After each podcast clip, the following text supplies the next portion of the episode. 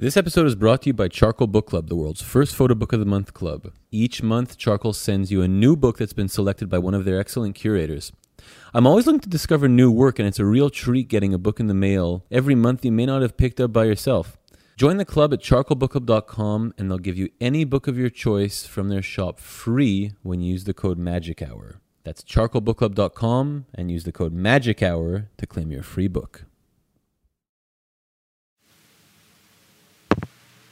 Self-conscious uh, stage uh, fright or this concern about the appearance of the one who's making it. Oh, this is a fine one. I never saw that before.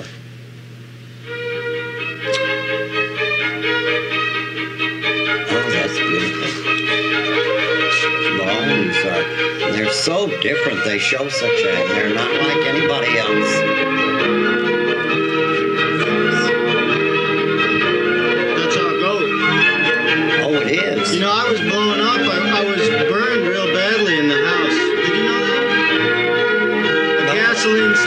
Exploded, and uh, my hands are. You can still see. Uh, you see, all the skin was blown off my hands and my face too. When I when I got better, I changed it. I'm Jordan Weitzman, and you're listening to Magic Hour. We've got a pretty special show for you today. A conversation that happened 46 years ago. In 1972, a 30 year old Danny Lyon got on a plane and flew to Chicago with a Nagra tape recorder to go interview Hugh Edwards. Edwards rarely gave interviews, and Lyon wanted to get both his life story and a sense of his character on tape. Hugh Edwards was one of the most influential curators in photography of the 20th century that you may never have heard of. Edwards started working at the Art Institute of Chicago in 1927. From 1959 to 1970, he was associate curator of prints and drawings, and in that role, he was in charge of the museum's photography department.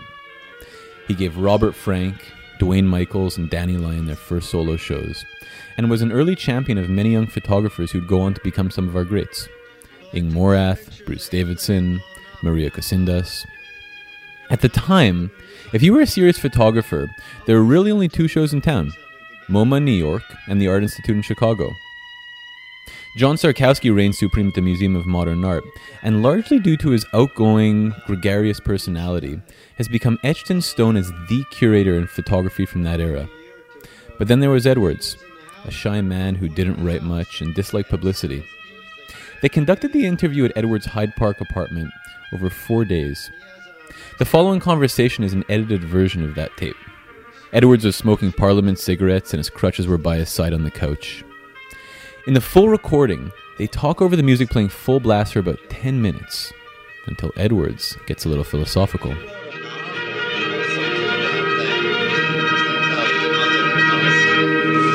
That last novel of his. Well,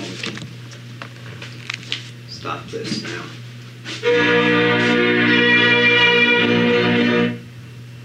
One time there was a girl who, when I was playing the Paganini variations, the Brahms, uh, and somebody knocked on the door, and I went, she said, uh, I like that music very much. It's Brahms, isn't it? But she said, it's driving me mad. she said, I'll have to jump out of the window if you don't stop. So what could you do? And then she came again, and the second time I told her, I said, Well, it will be just as painful for me to stop it as it is for you to have to hear it. So then she went away. She never came back. No, she moved. She moved. Um, I think she was in there first, and then she moved farther back. And she said, "I can hear that all the way to the back." And I said, "Well, as strange, you're the only person who's disturbed by it." You know. Well, it is awful to have to listen to other people's music or other people's anything. is that running? The tape recorder. Yes. It's so. Uh, I don't know. Even when they're silent, they don't feel like that. It doesn't feel like that. Uh, it's even in here. How did you get interested in photography? Were you always interested in? I mean, as a boy, and uh, Well, photographs were the first pictures I ever saw. I mean, uh, I certainly didn't come to know pictures through uh, painting and drawing. The only kind of painting I knew was China painting, which my aunt taught in the town. Everybody, every lady took uh, China painting, you know. Uh, the first photographs that I liked uh, very much, I never, I'm always glad that I never thought of them as photographs or anything, but what they represented. And, um, but the first ones was a set of the old Review of Reviews uh, photographic history of the Civil War, you know, in 10 volumes, these blue cloth things. Where'd you see them? I mean, was that in, in the, the library? library in uh, Paducah? in Paducah. Did that woman used show them to you, or No, did no, you just I found find them myself yourself? because I, the stacks were right behind the charging desk, and uh, you were allowed to go back there, and and they were all mixed up, and so uh, I uh, one summer I gave myself the job of straightening up those stacks, and it was the finest small library collection I've ever known, and. Uh, uh, Brownie camera, of course, came into everybody's lives. And uh, I made a lot of pictures. Then, of course, you had to take them to be developed, and uh, there were very, there were though every always in every town there was some dedicated person who was trying to make an art out of photography, and uh, um, uh, it was something certainly above the China painting art at the time, and uh, uh, you made pictures just as sort of a part of your life. I mean, uh, it was just like going to the movies in those days. I mean, people didn't go to the movies, and now when people go to to see moving pictures, they go in the same way they used to go to hear string quartet concerts and lectures and that kind of thing. It's become such a cultural obligation to go to a moving picture, and of course, when things get to this stage, they may be better technically and they may be conceived as a whole better, but uh, certainly the great vitality is lost. But nowadays there's all that trying to make snapshots. You know, people who uh, attend uh, schools and classes of, in photography and that sort of thing, trying to make the picture look like a snapshot. Well, this is uh, one of the deadest uh, forms of sophistication. Because nobody who gets to that stage could ever make a snapshot. I mean, they forget that uh, Yeah, I know. I I can't. mean, uh, I mean, I, I- I couldn't. uh, you often tell them that every uh, every photograph is fundamentally a snapshot. I mean, and the word snapshot, of course, is almost as old as the word photography. I think it was Sir John Herschel who uh, coined that, along with the rest. Yeah, what does it mean? I mean, why? Why did? What was that? Just like a photograph taken very quickly or something? Yes, it snaps and it's shot. I know when I like like I, like the photographs that that tattoo, tattoo artist made, which were all Polaroids, you know. And I would I would like to publish them. They're fantastic photographs, but I, I couldn't make one of those things if my life depended on it. I mean, even if I if I really tr- tried to, you know. I'm, I, Polaroids? Uh, well, he used to just take these vertical color Polaroid pictures of these tattooed girls, you know. And I'm trying to. oh, they yes. are still in existence. Oh yeah. Who, who came to Chicago? Did you come to Chicago first before? I came here to study music. I did not. Uh, I was always very fond, uh, of course, uh, naturally of music, but uh, and my grandmother uh, used to take in boarders, and uh, we got theatrical boarders who would come to the theater uh, to play in the stock company every winter, and in this way, I got great passion for. The theater. I went a great deal because we had a theater in our town, and uh, being on the way to Louisville, of course, we had all kinds of uh, uh, great actors and people came at least for one night, like the Barrymores, uh, Richard Mansfield, even, and uh, uh, all this kind of people. And they came to my uncle's ice cream parlor after the show, and they were sort of looked at politely by everybody. And uh, uh, this gave me such a great passion for the theater. And then I went to the moving pictures every day. I was given a nickel to go to the moving pictures every afternoon. The program was only about 45 minutes at the longest. They changed every day? And they changed, uh, I think they changed every day, yes. I saw all those uh, old early Griffith things and, uh, oh, many things, like the famous Cabiria, for which uh, D'Annunzio had written a scenario, and, and uh, well, you just saw everything. And of course, they were silent. It didn't make any difference what country they came for, from. They certainly didn't have to put titles on them, which uh, nowadays um, um, you've only half seen a foreign motion picture that you see with titles. Did you come the up whole then? movement of the thing, of course, is disturbed by these Eh, things. You came up after then you finished with high school? Is that when you came to? Well, I finished uh, in high school. I was working in the public library at this time, and I stayed there for six years before I came away. I think, because I was working there when I was in school. But when I met when I met you though, uh, I mean photography was a very special thing to you. I mean you really gave me that feeling. Um, I uh, Well, somehow I mean, I, felt never it, forgotten it was you the, know, the somehow to me it always seemed to be the way to make pictures. yeah, but I mean when I met you in nineteen when I met you in uh, 1962 or 1961, whenever that was, you know, you filled me with the feeling that photography was really this very great thing, you know, because you. I didn't. I mean, I directed all my ambitions to it, and I was a very ambitious Yes, and person. you I, I think you have always made photographs as I think they should be made. But uh, I don't. But you made me feel it was a very great thing. I mean, it was something. It was the first thing that I uh, encountered that. Maybe it was the first thing I encountered that I could do right, you know. But it, it became worthy of really a, It's become a lot so of work, you intellectually know. captured now, and it's so uh, mixed up. It's still a great thing, and it's uh, probably greater even than it ever was because, well, like all great things, examples of them are certainly very rare, and they're never going to be. Uh, we can't have. Uh, uh, Photographers by the carload, or uh, more than we could have painters.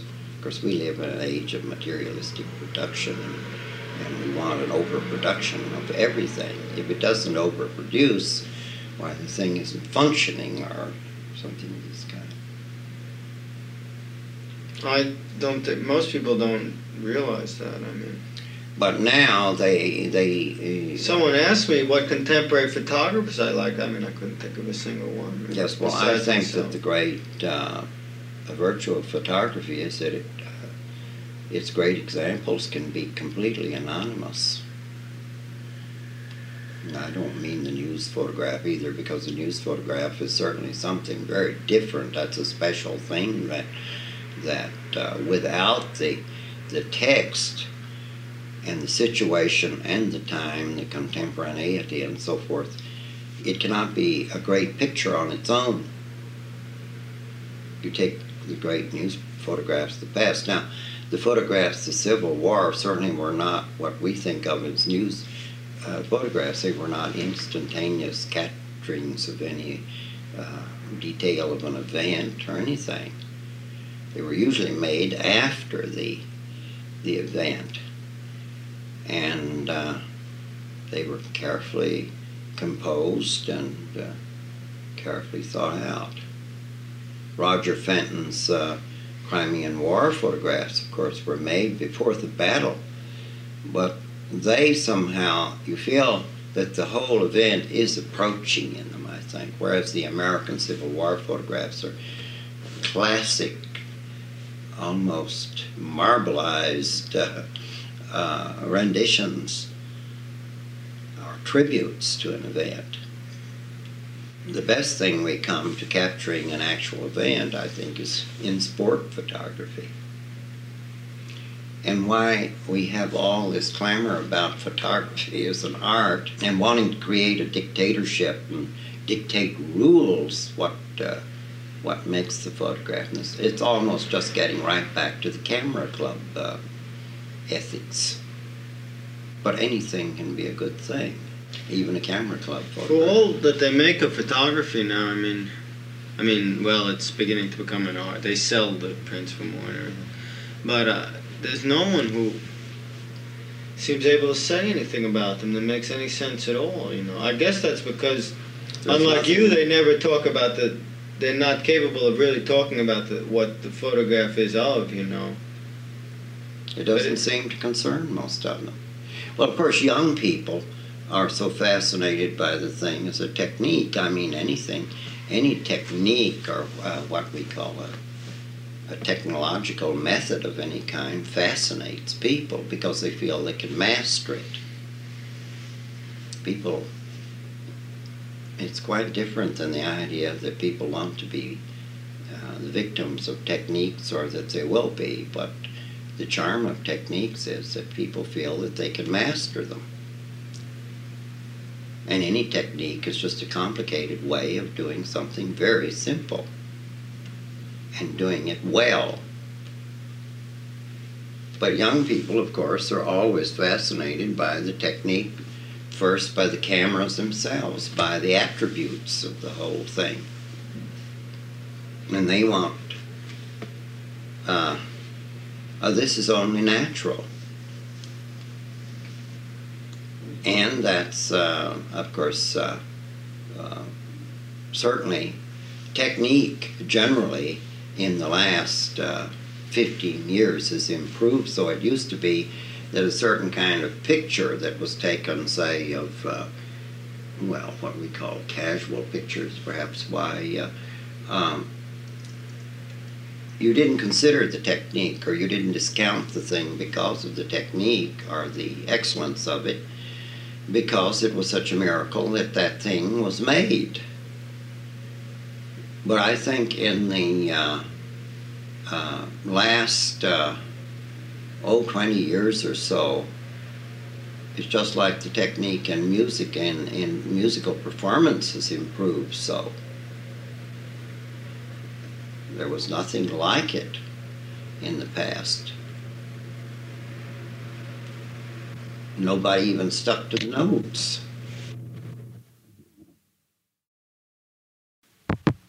Were you doing the shows in night when you show Frank? You were doing photography shows at the Art Institute. Oh, yes. When did Pollack uh, stop? Uh, Well, uh, Mr. Uh, uh, well, Pollack uh, uh, was the director of publicity there, just as I was the associate curator of prints and drawings. And this job, um, uh, well, Mr. Rich, the uh, former director, um, was very um, uh, interested in motion pictures and photography way back, I think, before most museums began considering it as part of their programs. But anyhow, people were becoming conscious of photographers like Margaret Bourke White and, and then later Cartier-Bresson and, and all these people. And um, they weren't bothering so much about it as an art form, as they use that awful expression now, and uh, which means they're trying to reduce it to uh, the terminology of another art, which it uh, is very far from. Of course, the only art is an art which does something which no other art can do, like the motion picture, for instance. It is an art, of course. I think most people admit that. Yet they still quibble about photography, and they look they look at photography and think of it in the terminology of other arts. Of course, I don't care whether it's an art or not. So uh, Peter Pollack started his exhibitions in 1951, and they continued until 1957 when he left, and they had a great effect. I mean, they made a lot of. Uh, the great uh, point in having photography in a museum is to show it with other things so that pe- people can realize what its differences and what its superiorities are, and also what its uh, shortcomings are. Very few photographers ever talk about the limitations of photography. and they think they're extending its uh, extending the medium by making it look like some other art. And um, pictorially, there's nothing it can't do. That's it been known ever since it appeared. I uh, starting to make films. I I think then it affected my pictures because I wanted to put so much more into the pictures. Uh, I think that's maybe Yes. why they've changed now. I have this. I just want to put everything in the picture. You know, I mean, everything that's going on around and and the Of weather course, and the everything. motion you know, picture is the great extension of photography, and it took place naturally. No artist got busy and tried to do something that I'm going to do something that'll uh, extend uh, the photographic medium. This took place, and uh, uh, it was only natural to make the pictures want to make the pictures move. Well, of course, that creates another kind of art, which has is really something entirely different than the still photograph because the motion picture is a time art like literature music and uh, it takes a certain it's a progression in time from one thing straight through another and it has great advantages so that i don't think it should ever come in conflict with photography and the discovery of it that so many photographers made, and they all, a few years ago, they were all giving up photography. And of course, it's too bad that the two things can be thought of as two related but very different things. And uh, the motion picture, of course, uh, well, the trouble with most modern uh, uh, uh, whatever they call them, experimental films they did uh, several years ago, is that they don't move. And the first requirement of a motion picture is that it move. I mean, uh, it's a very difficult thing. It's it's related to musical composition. I mean, the symphony uh, or uh, sonata. Uh, uh, all the parts must move and uh, the whole thing must move. And there's nothing more gratifying also the the enjoyment of the sequence of images. I don't mean the motion picture sequence as it uh, is spoken of but but just the sequence of various pictures and their relationship um, where we cannot see them uh, uh, as on a wall. It also gives one a great sense of what still photographs can be when they are arranged uh, with a concern for sequence. And uh, of course, I think a great still photograph can suggest movement without any kind of uh, uh, panning or any of those things that they try to do it with. Uh, for instance, Robert Rieger, I think, uh, because he does have such a fine sense of uh, of painting and the background of that sort of thing, which has, um, I think it was Pierre Bosse, the uh, French uh, scenario writer, said that the whole problem of art is to suggest motion. And uh, a, a portrait, a painted portrait, can do this just as well, in a way, as a motion picture. A good photograph always suggests some kind of life or some kind of motion. What goes before that instant in which it's caught, and what is going to follow. It seems like some of these stills now. It seems like each picture is, it's almost like an entire movie or an entire little movie. You know. Well, I mean, because it's, it suggests a past and a future that is immediate. And that gets back to the Schopenhauer idea, of course, that the only reality is the present instant. And we as human beings, the only thing we can capture is with is with the, is with the camera. And that has many inhibitions too. The motion picture, of course, the disadvantage there is it's such an inaccessible thing. The still photograph's bad enough. But at least we can there is a possibility of having something like that and being able to look at it again the way but people don't like to look at anything again anymore. They don't like to hear anything again. Young people you say well i want to play this record. Well they say oh i've already heard it. And it's done for. Do you have any idea why Walker Evans uh,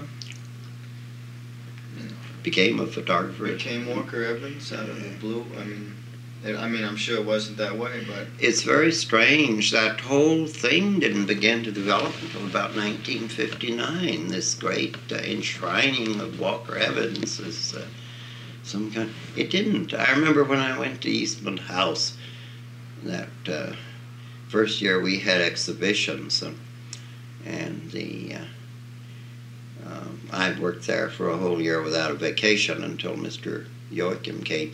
And then, of course, when he came there, you see, he wanted me to do photographic shows. The idea was to give me another title, and then uh, um, uh, their idea, the budget was so small, and uh, their idea was to have two shows a year. Well, when people heard all over the country, somehow it got out that the Art Institute was going to start photographic shows. Of course, Pollack shows have been very popular, and uh, um, that um, and the Art Institute, I think, is the most beloved museum in the country. That is by the average people. The main idea was to try and get people to to see what uh, the life around them was like, and that is why I like that kind of photography. And I remember the Robert Frank show. Well, we, of course, were the first ones, I'm proud to say, that ever had one. And uh, that is a one man thing. And uh, uh, it was very surprising how people would come all the way to the print room, and it was quite a distance. And thank you for having that exhibition. Whereas the photographic uh, people here were horrified at many things about this thing. But I remembered the days when they called the Walker Evans pictures just old snapshots. They're nothing but old snapshots. And uh, I guess that's what, because these things look like photographs in both cases. I like photographs. I mean, I like them better really than any other kind of picture and I certainly like other kinds. But they seem to be the authentic, and I certainly like photographs that look like photographs more than any other kind of photograph.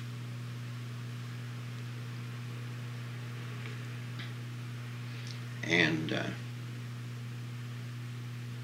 the very fact that anybody can do it really should make everybody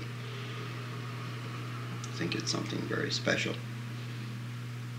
and uh, they. Uh, well, isn't that what you meant when you call it anonymous? I mean, well, one of I think one of the great wonders I mean, about anyone- photography is anyone could be holding the Uh, camera, and I mean, uh, yes, and of course that is there, is what makes people uh, degrade it so and say, oh well, uh, uh, it's just an accident when the thing is good. Well, now we know that isn't true. I mean, there are certain people that have a certain consistency uh, and a certain character, but also there are people who can take just ordinary pictures and suddenly will take what one feels is a great picture, or I do. But you see, the educated photographic connoisseur um, has built up an artificial kind of discrimination, and they won't admit that sort of thing. They'll just sort of chuckle about it, maybe. But they cannot see that all good things are related, no matter what what uh, caste they come from. That's what I think is so wonderful about the French is that they to a Frenchman a good uh, a good piece of meat can be just as poetic, just as wonderful as a Mozart quartet or anything like that.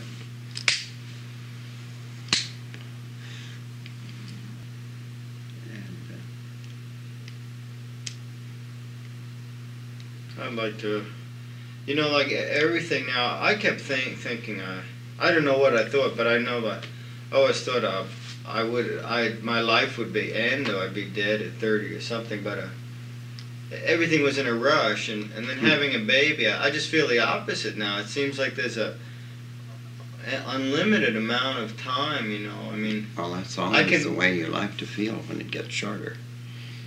Yeah. Well, maybe, but now I see all these things that I, I want to photograph. Like, I've never really photographed the South the way I could or the way I'd like to. I love it. So I'm- I love all of that, Oh, yeah, you know. I and uh, you I'm it. a much better photographer now than I than I ever was in the time I was. Yes, of course. there, Then you were influenced by uh, outside ideas and things more. Well, I just wasn't as good. That's all. I mean, I, I look at my contact sheets and I just see how close I wish you I could was, but I, I Oh, there is an English translation of that. These essays that Ionesco has written about uh, uh, writing and things. Oh, in the American edition, they don't print the best essay because it was added to a later French edition. Uh, but about this thing about ideologists Uh, being, you see, now there were, certainly there were ideologists that influenced Walker Evans, but I don't think they influenced him as much as he says they did now. Or as he now You says. kind of make up ideologies to have something to say or something, but I mean, I think you're right. I don't think you really know why. You, Well, I know you said know you said out there uh, at the university else. that uh, you didn't want things to change, that you uh, because you knew they would change, of course. I mean, this change is inevitable, but this uh, this frenzy about change and this, which is nothing but destruction.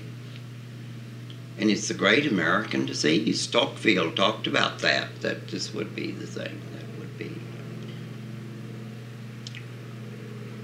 all these neighborhoods I photograph. I mean, I, I mean, if I'm trying to justify it or get money, I mean, they're being, they are being just, Oh, dis- I just know disappear I know, the next but day. You if know? the I mean, picture is good, it will outlive the ideology. I mean, there are many great things that have come out, Mhm. have uh, used ideologies, but if the thing is really good, as Ionesco says, the work of art will always endure longer than any ideology, which has nothing to do with it.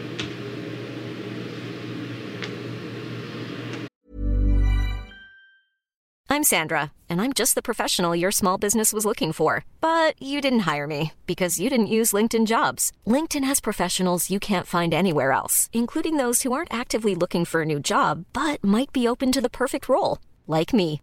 In a given month, over 70% of LinkedIn users don't visit other leading job sites. So if you're not looking on LinkedIn, you'll miss out on great candidates like Sandra. Start hiring professionals like a professional. Post your free job on linkedin.com/people today.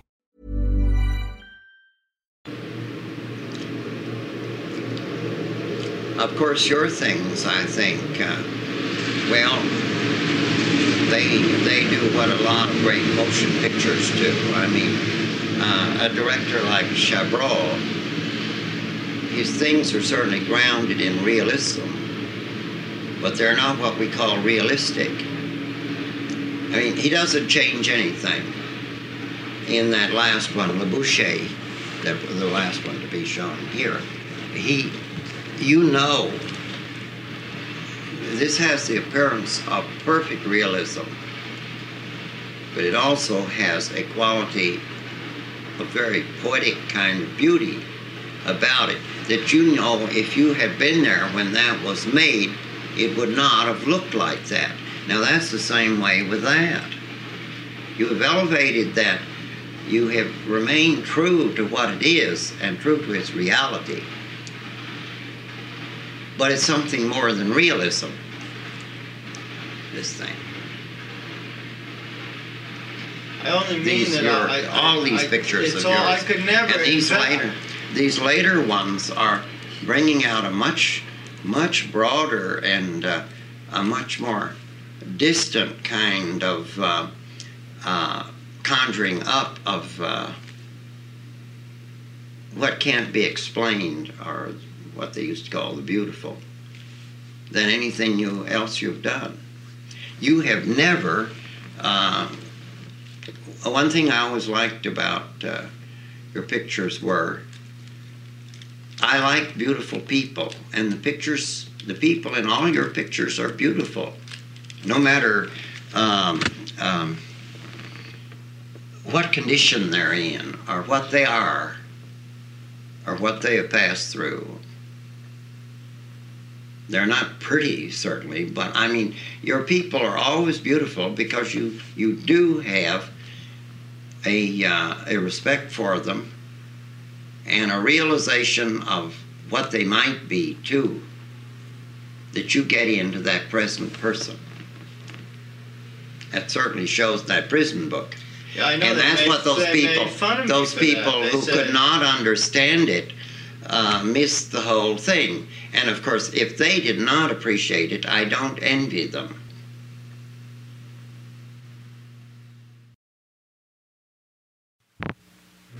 You use the term uh, re- realism, or you use a realistic. Many years ago, but it always stuck in my mind. It certainly was a Well, better of course, idea now than I don't using feel the word. is such a thing as realism. Uh, who was it? I think uh, Schopenhauer said that there is no reality but the present instant. And that is something we can't realize. Well, I've Uh, never tried to realize it, but uh, I, uh, you can. mean, of you, course, uh, uh, something that is based in reality. And that, uh, uh, you see, the French writers are the ones who have always uh, um, used uh, reality as the substance of all their art the French writers. the French writers, the French painters, French everything, because the whole essence of uh, of French uh, culture, I suppose you have to call it, is uh, is economy. French literature is an art of economy, so that it means that the material that is used is is the commonplace. Now we have uh, young hundreds now of young photographers. Say, um, 15 years ago, we had everybody uh, making photographs of rocks and grass and and all these things. Well, there should be no criticism of this because anything can be good, and there are certain masters of that. I mean, there's Stieglitz and there's Harry Callahan, people like this. But um, to imitate the masters is always uh, a very suspicious thing. I mean, there's no reason why there shouldn't be influences, and uh, influences should not be uh, uh, criticized. Because if we come to it, we, it's probably uh, where does originality exist? I mean, in anything. Gide said everything could be reduced to a few Greek stories. And um, so that uh, this uh, problem of realism, uh, what I can understand is why there has to be any kind of snobbery in anything. And yet, most people today um, are not only social snobs, they're media snobs, cultural snobs. And, and everything else because they're trying to create a, an identity out of things that are outside themselves. Then, of course, there is the so called realistic social photograph, and this is as bad as anything. Because the French idea comes up again that, uh, I mean, that uh, uh, it is not for the artist to express himself. First of all, he should, or to express his emotions he should provoke an emotion in somebody else. And this is what I think all great things do. Self expression is a very um, temporary sort of thing. And then people who, uh, who purvey ideas in pictures. Uh, of course, are nothing any more than propagandists of one kind or another. Great picture is something that awakens something very a different reaction in each person who looks at it. Because not everybody's going to look at any picture. Be drawn to it. And what? But all is using the photograph or using any any form of expression as uh, uh, to purvey ideologies to others. Well, we all know uh, we've all lost faith in all ideologies, I think, now, except the very young who want to have adventures with them or something. Uh, but uh, the the picture that creates an individual response is is a great picture, no matter who made it and anybody might make it. Of course, there are so many people who feel that everything in photography is an accident. Well, of course, uh, anyone who cares for photography knows this is not true. The miracle of photography is that the very thing which makes it great is something that nobody can explain, which is true of any kind of art or any kind of manifestation.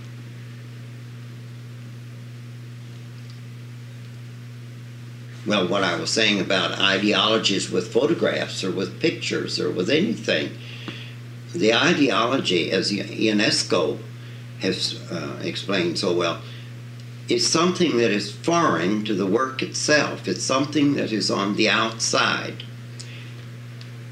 Now, when we look at the Civil War photographs, um, they were made to. Uh, show the horrors of war. Perhaps they didn't do it very completely because people were too squeamish to uh, look at it in a picture. That is, in a picture that they felt was absolutely true because this was a photograph, and and the photograph can never lie. Well, of course, we know that the photograph is very treacherous in its renditions of the truth, and. Um,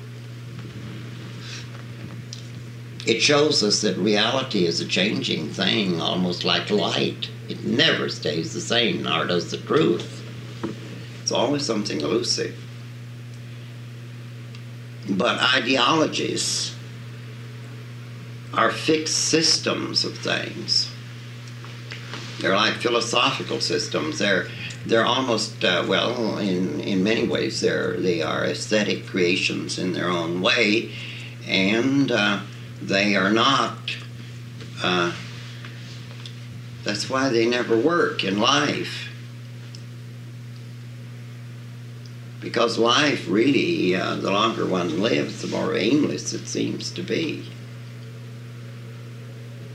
And uh, perhaps uh, Rabelais was the one who was right, who believed in a philosophy of aimlessness. When I uh, the only reason for living is to be alive, according to Montaigne, who was uh, a little later than Rabelais. When, when I, I photograph it, I always photograph, uh, well, like the older neighborhoods, you know, in, in the United States. And it just seems like now uh, there are many less of those neighborhoods left than even 10 years ago. It seems to me that as I travel around the country, you know, modern America becomes. Yes, It's like they've rebuilt the whole country. Eventually, they'll have done it completely, or I don't One know if they'll do it completely. But Jacques Ellul has says it, uh, and I think this is quite likely, more than anything. Nothing can ever become completely general. There's always something to interrupt. A few years ago, we were all, well, quite a number of years ago, we were all worried about the effect the machine has on the human being. The human being is going to be just obliterated, going converted into a, a kind of shadow of the machine.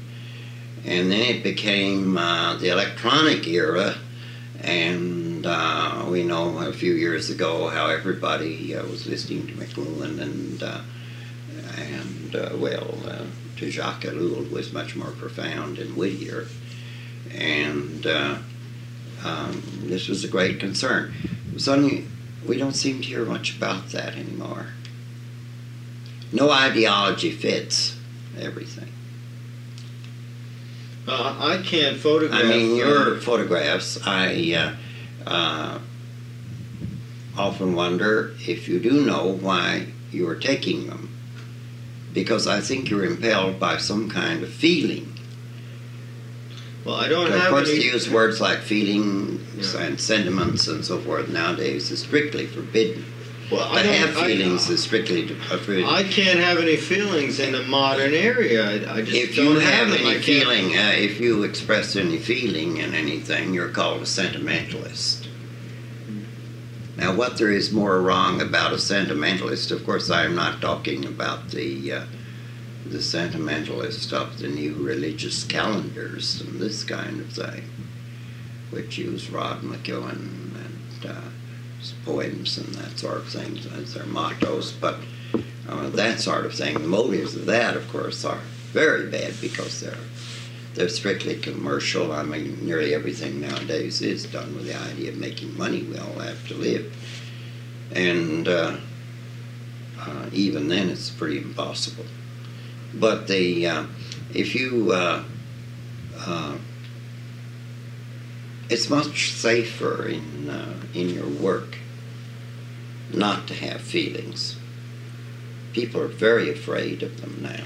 Well, I, ca- I can't work if I don't feel something. I mean, it's a well, of course, it shows. It shows in your work, while you, uh, and uh, and it also shows that this thing is a very uh, uh, well. It certainly is a kind of redemption of everything.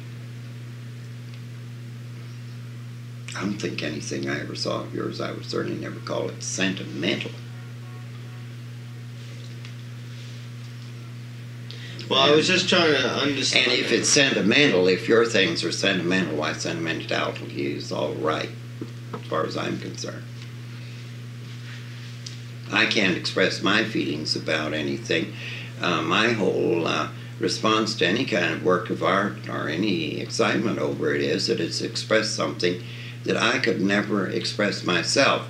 Often it has caused me to feel something that I could never have felt without that. I, I mean, this was true in reading Proust, which was certainly the greatest uh, aesthetic experience I ever had.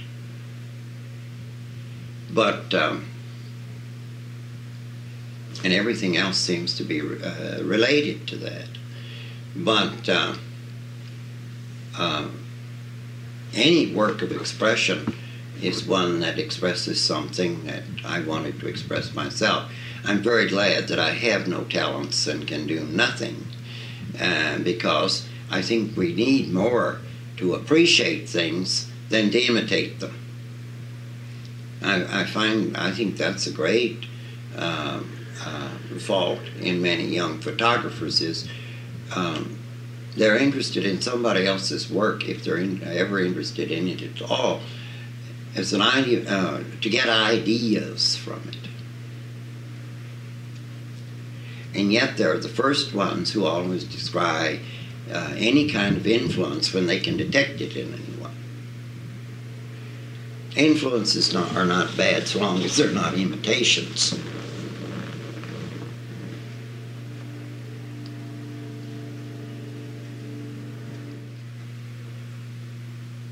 I mean, it was Baudelaire, of course, who said that, you know, uh, his whole passion was a passion for pictures.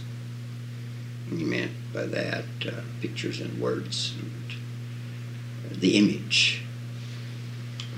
And uh, of course, the first realization I had of a photograph, what the photograph was as a photograph, was in that book of Walker Evans that was published at Museum of Modern Art in 1939. And this was at a time when we were all very pro American. And it was the time when you would think that the whole country would have gone into complete anarchy. Because everybody was very poor. To have a job paying $75 a month was really something. And uh, I saw this book in an exhibition uh, which came to the Art Institute of the 50 best designed books of the year, I think it was called. They had it every year uh, at different places. And uh, uh, I saw this book in a glass case. It said American Walker Evans American Photographs. And I thought this was a collection of American photographs of, well, Civil War, Reconstruction, whatever. And I ordered that book without knowing what it was. And when it came, it was this book of photographs by one person of America as we we saw it then. And of course, now people like to think these things were terrible indictments of, uh, of, of, a society and way of living, but of course, we were trying to accept those things. And uh, uh, that book uh, had a great effect on me.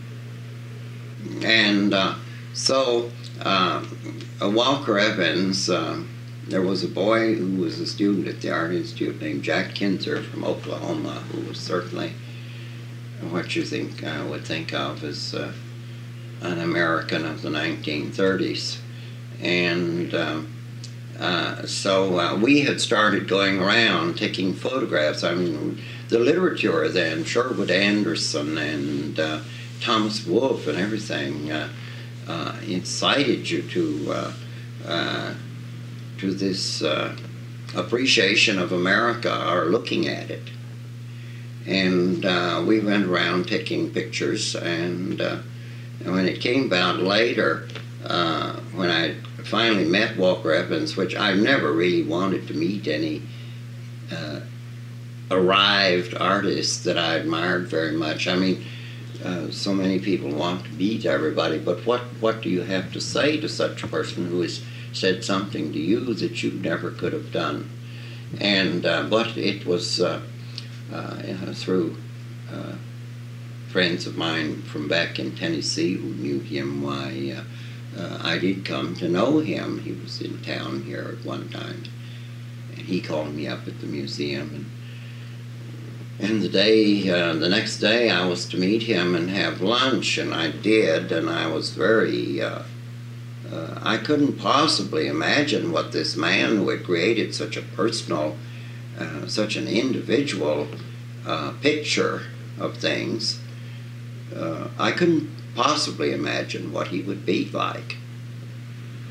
So I really expected nothing in the person, which is always best. of course, then I found this uh, uh, thoroughly American individual, which I think he has remained. And, and uh, but one who had a sensitivity to oh, all sorts of things, I mean, outside of America. And uh, uh, it happened that I had some of these pictures with me, which had just come back from a uh, drugstore somewhere that we had taken in Kentucky. And this uh, friend of mine from Oklahoma. And I showed, uh, he said, What kind of place is Paducah? I remember when I first uh, knew Duke Ellington, he had made a record on Brunswick under the name of the Jungle Band called Paducah. I always wondered what it had to do with the town I was in. And uh, um, Ellington uh, said that he thought it was some kind of a, an Indian or an Aztec name. well, it was supposed to be Indian, but it was a spurious Indian name at that. And uh, so he, um, uh, Walker Evans, uh, said, What kind of place is Paducah? And I said, Well, I wish you could see it. Because I said, Your pictures certainly uh, have uh, somehow uh, immortalized it. And so uh, I said, I have some pictures here. I certainly wasn't trying to get an exhibition or get into Fortune magazine or anything. Uh, and he looked at two and he gave them back and he said, It makes me so damn mad to see anything that anybody else has done that I should have done. And so that was the end of that. He was sent there by Fortune magazine about a year and a half later, and they did a big article on uh, that town, uh, which was published in Fortune with his pictures. He was laid up in the hotel with a sprained ankle, and uh, which is not mentioned, strange to say, in the excellent biography bibliography in the uh, Museum of Modern Art book that came out, you know, at the time of his last exhibition. They mention every one of his uh, uh, Fortune magazine contributions but that.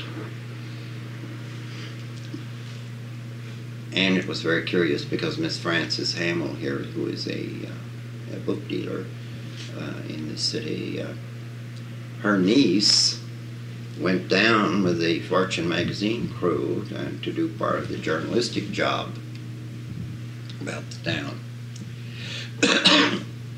But he really didn't get to see it very much, but he did everything else. Well, then I suppose, well, of course, you saw photographs and photographs. We got all the avant garde magazines, every, we read them, and, and uh, usually we were looking for the literature in them. And I must say that uh, Walker Evans, when that book came out, it was appreciated by people who, who were interested, uh, who were uh, fond of America, or who were trying to find themselves in America in, a way, and they were not photographers. Was very true of the Robert Frank book later, which was the third great uh, affair in my life. And uh, that I discovered by accident too. It was the French edition of it in a bookstore in Greenwich Village. I bought the book and took it home largely for, I think, uh, uh, the very first superficial approach to it was the French text that was with it because there were a lot of quotations from writers, oh, all, uh, ever since, uh, well, certainly uh, uh, the 18th century and on down, French writers writing about America. And when I saw these pictures, I wondered, it, I stayed up all night in the hotel reading it, and I wondered who in the world this person was, Robert Frank. And the next time I went to the Museum of Modern Art, I mentioned it to Miss Mayer, and she said, Oh, well, good heavens, he's right here. I was trying to find out where. Uh, I was going to write to the publisher. I wondered if there was any way we could have an exhibition of those things in. Uh, because they were the certainly uh, to me they meant another discovery of America to other people, they mean many, many things, which is one reason for their greatness, I think. It's just like in this new book of his; those pictures are entirely transformed by the the uh, juxtaposition to different with different things. They become entirely different pictures. And that's one of the mysteries of photography, I think, is can't do that to paintings. And uh, then uh, after that, of course, after we started um, uh, exhibitions again at the Art Institute after Mr. Pollack had left, and in 1959 when we started again, why my life became a whole obsession and enthusiasm uh, about uh, photographs, and I was amazed to find how many. Of course, to me, the whole idea of trying to give I uh, give a, make a presentation of photography is almost a hopeless task because there are all kinds of photography that uh, should be appreciated. That's probably the trouble with the educated um, minority or the ones who are trying to create a minority in photography, I think, is, they want to make it something exclusive and restricted so that one can have a kind of grasp of it. And uh, that's why I want to have shows like the one of Robert Riger of the of professional football photographs of, well, oh, of all kinds of things that were shown there so that people all thought that I didn't have any taste. And taste is a very dangerous thing to have. It doesn't, I mean, it, uh, it'll cut down your life terribly. What years did you work there? I mean, what, what was the year you began there? In the print department? At the Art Institute at all? Oh, well, I didn't go, I went, I must have started about 1927 or something like that. I worked there on Sundays, just part time. I was a music student. And then uh, I met Miss Helen. 1927. It sure seems like a long time ago. Doesn't If you'll pardon, uh, I know, but it. Yeah, yeah, you better watch out. You I may know. violate the etiquette of old age or something. Uh, no, I. Uh, I was a music student. I, I really had no talent, and and uh, then uh, of course soon the depression came, and uh, my father had come up here, and uh, uh, he got very sick, and my, and my parents both had to go back, and that for the first time left me alone in my life because uh, you know, when until I was 11 years old, I couldn't even uh, get dressed. They had to, uh, and I, uh, I had a great deal of uh, pain and everything until I was about 13 years old, and then it seemed I never took any interest in people until I got into high school. Then everybody seemed to take uh, uh, pay attention to me then and so forth. And I got What got was that? Polio? It wasn't polio. oh, it was I something they, they call it. It was really a, a, I guess you'd call it a bone infection, unless you call it. Um, at that time, they called it white s- swelling, and then later they said it was a tubercular, which it probably was uh, thing. And I'd had it since I was eight months old. And But it stopped great- when you were then 13? I mean, it, uh, well, became pain stopped uh, when I was about uh, uh, six years old. They took me to St. Louis to a surgeon because they realized that something would have to be done so I could go to school or something. And I was so frightened of people. Uh, when we came back uh, from St. Louis, he really did nothing. He put it in a brace, and well, they had to roll me around in a cart until I was about uh, six. And this was a terrible. I don't know how my family stood it because my father was working on the boats and they were not really unionized at that time. I mean, uh, and uh, the salaries were so little, and he was very critical of everything and everybody. And we, uh, but we got along very well. And uh, I should have started and told all about my family at the beginning and that kind of thing. Yeah, I, I well, I, I, I wanted to uh, Maybe some. hear, but you went very quickly over. Maybe some. Actually, at first I thought uh, I was going to spend a week here and make a hundred tapes, and then what were you going to do with them? well, I don't know what. I mean, what do you do with those things? because You I don't have to don't do want any kind of uh, memory of myself anywhere. Well, In fact, I don't like. I always thought when you got to this age that you spent all your time in remembering, but I don't care anything about remembering anything now. Or, and as uh, they say that all happy memories are sad. Why? Uh, that isn't why. It's like something alive, you know. The changes in temperature make it. Here. It's That always. photograph or that chair. It's a chair. no photograph would ever do that. Uh, you think? Uh, well, you know, I, I studied history at Chicago. That was I have a major. perfect era of somebody in New York that uh, Rudy Janu told me was going to publish my letters or something, I tell you, this nearly drove me to suicide. I, uh, this kind of a thing is a terrible thing to. Who was it? Just the letters they had received? They Oh try- no, they were going, I guess, to make a systematic uh, canvassing and uh, or something. It's Martin Saposi. You never heard of him, did you? Would have been kinder to kill you first, wouldn't it? Listen, you can never get killed if, people are going to do things like that. And then it, he has a certain viewpoint about me. He, he's made up a complete fiction about what I am, what I, uh, what I am when people don't see me, and all this sort of thing. It's frightening. What This is more common now than ever before. I'm afraid to write a letter to anybody anymore. It's no good because they're all the ones I've written in the past. I don't know. God knows what he's saying. Trollope said this is one of the most awful practices is saving letters. People saving letters. Mm. And still, It's uh, awful, you think so?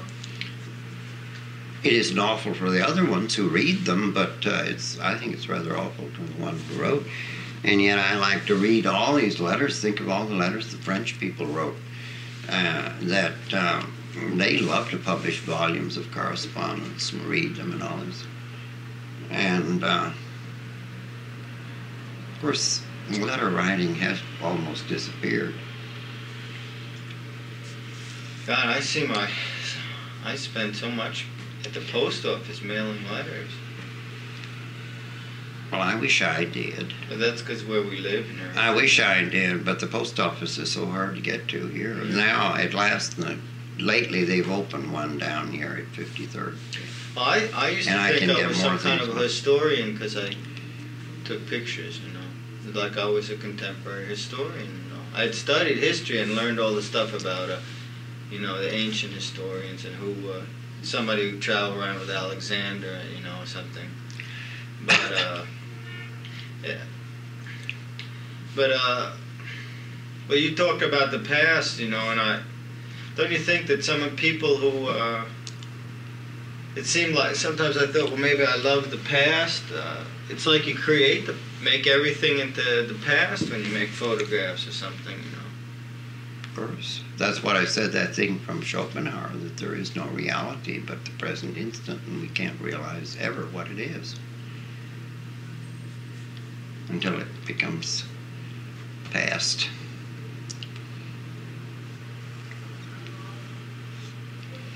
Schopenhauer never You want to hear a little bit of this? Just to hear the voice. Oh, I hate to hear On this voice. machine, it'll be. Be on better not.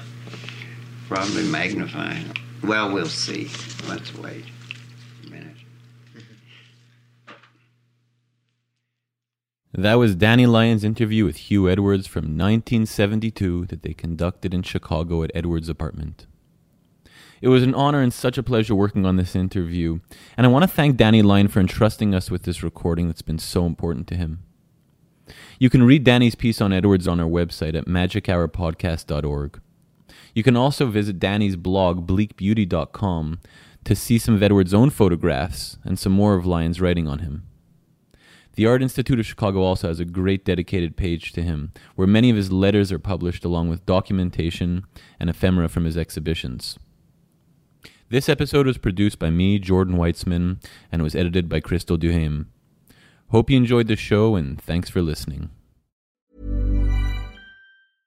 Hey, it's Paige DeSorbo from Giggly Squad. High quality fashion without the price tag. Say hello to Quince. I'm snagging high-end essentials like cozy cashmere sweaters, sleek leather jackets, fine jewelry, and so much more. With Quince being 50 to 80% less than similar brands. And they partner with factories that prioritize safe, ethical, and responsible manufacturing. I love that. Luxury quality within reach. Go to quince.com slash style to get free shipping and 365 day returns on your next order. Quince.com slash style.